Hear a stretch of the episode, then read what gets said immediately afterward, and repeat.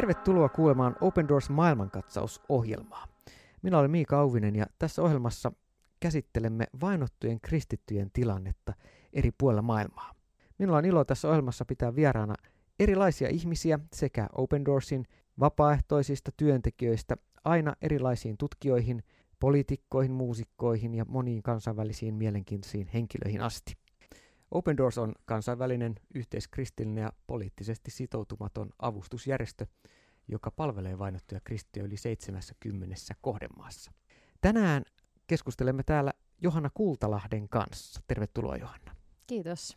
Johanna, sä toimit Open Doors Suomen yksikön maajohtajana tai toiminnanjohtajana. Mikä sut saa palvelemaan vainottuja kristittyjä? Joo, no kyllä mä koen todella tärkeäksi sen, että ihmisoikeudet maailmassa saa toteutua ja siinä yhtenä tärkeänä osana uskonnon vapaus.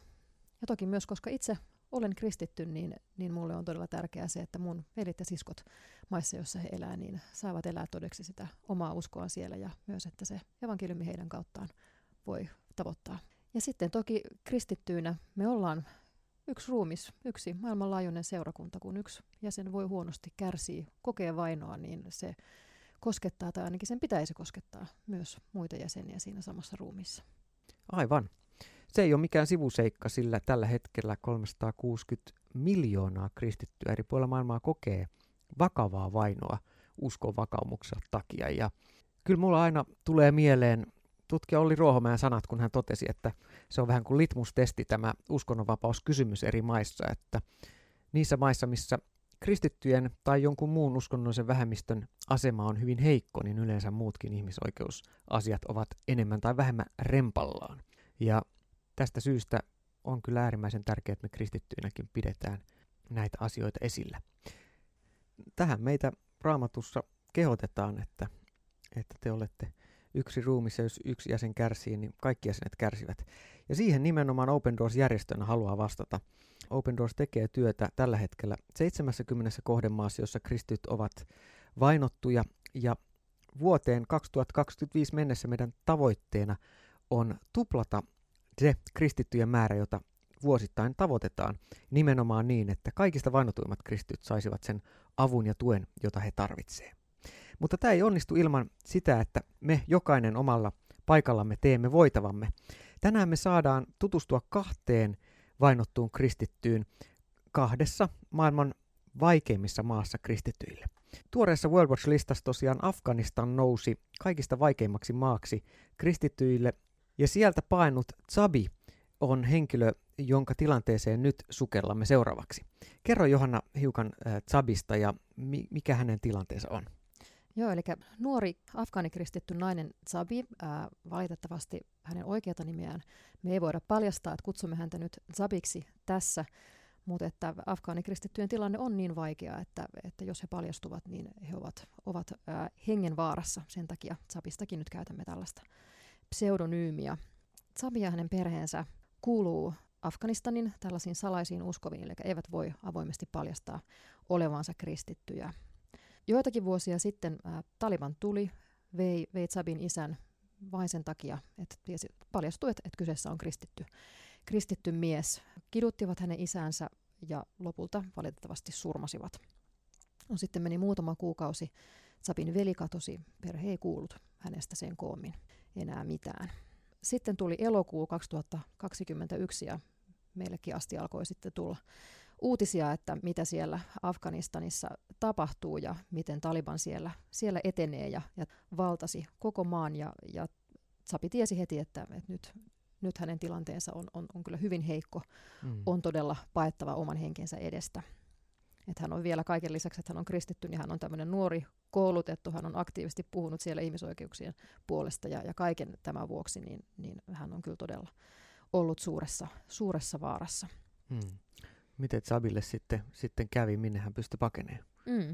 No tietysti hän sitten pakkasi mukaansa kaiken sellaisen omaisuuden, mitä vaan niin kuin käsinsä sai, miten mukanaan pystyi kantamaan ja suuntasi sitten kohti Afganistanin rajaa ja pääsi rajan yli ja nyt tänä päivänä elää toisessa maassa, jonka nimeä myöskään emme valitettavasti turvallisuussyistä voi mainita.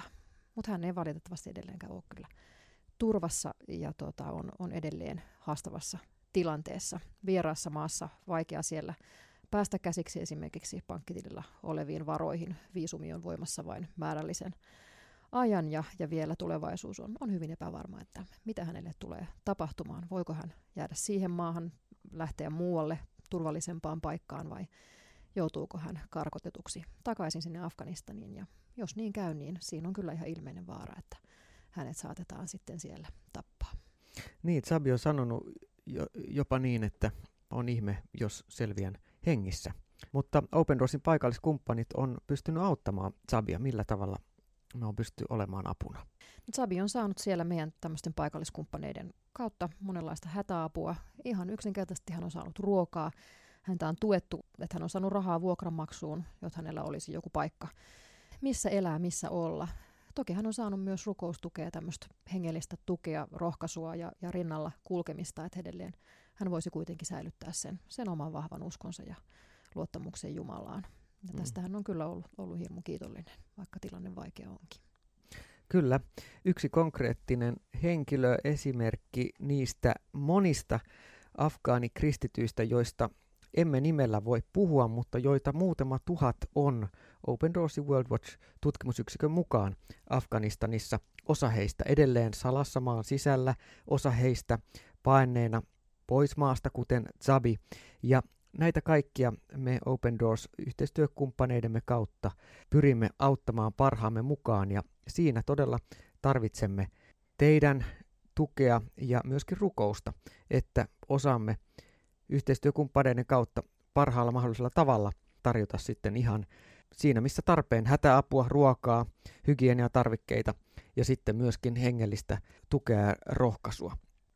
Ja tosiaan Afganistan on maailman vaarallisin maa kristityille tuoreimman World Watch List-tutkimuksen mukaan. Maailman toiseksi vaarallisin maa kristityille vuonna 2022 on maa, joka on pitkään ollut World Watch-listan kärjessä, mutta nyt Afganistanin jälkeen siellä 2, eli Pohjois-Korea. Samoin kuin Zabin tilanteesta sinulla on mahdollisuus lukea Open Doorsin ilmaisesta lehdestä, myös pohjoiskorealaisen Baen tilanteesta. Tämä tammikuun Open Doors-lehti, siitä löytyy artikkeleita myös tuolta opendoors.fi-nettisivuilta. Ja mua tämän Zabin tilanteen lisäksi kyllä kosketti hyvin paljon pohjoiskorealaisen naisen Baen tarina. Hän on siis salassa elävä pohjoiskorealainen kristitty, ja kaikesta huolimatta, vaikka Pohjois-Korea 19 vuotta oli maailman vaikein maa kristityille, niin kaiken sen ajan kristillinen seurakunta maan alla on kasvanut Pohjois-Koreassa. 300 000 hengestä noin 400 000 henkeen Open Doorsin World Watch-yksikön arvioiden mukaan. Ja Baen tilanne on se, että hän on jäänyt kiinni siitä, että hän on kristitty ja hänet on hänen miehensä kanssa karkotettu tällaiseen syrjäiseen pieneen kylään, joka toimii ikään kuin rangaistuksena Baelle ja hänen miehelleen siitä, että he paljastuivat kristityiksi ja heillä oli raamattu käytössään. Ja kaikesta huolimatta tässä pienessä kylässä, jota valtio tiukasti valvoo nälän ja pakkotyön äärellä, hän siitä huolimatta salaa vetää kristillistä seurakuntaa öisin. Eli seurakunta kokoontuu yöllä, kun valvova silmä välttää, ja Bae lukee raamattua muille seurakunnan osallistujille. Ja mua puhuttelee joka kerta tämä Baon kutsumustietoisuus. Joo, on kyllä todella puhuttelevaa, että hänellä itse asiassa on historiassa myös sellainen tilanne, että hän on päässyt pakenemaan Pohjois-Koreasta Kiinan puolelle. Ja hän on siellä saanut yhteyden Open Doorsin paikalliskumppaneiden työhön ja päässyt heidän tämmöiseen ylläpitämään turvataloon, jossa on sitten saanut kohdata muita kristittyjä, on saanut monenlaista tukea, apua ja mahdollisuuden jäädä sinne Kiinan puolelle, aloittaa uutta elämää siellä. Mutta kuitenkin hän on kokenut, että hän on halunnut palata sinne Pohjois-Koreaan, viedä mukanaan saamansa kallisarvoisen raamatun ja muun avun ja palata ensisijaisesti palvelemaan sitä hänen omaa perhettään, omaa pienen pientä seurakuntaansa sinne, vaikka olosuhteet onkin tosi vaikeat ja hankalat.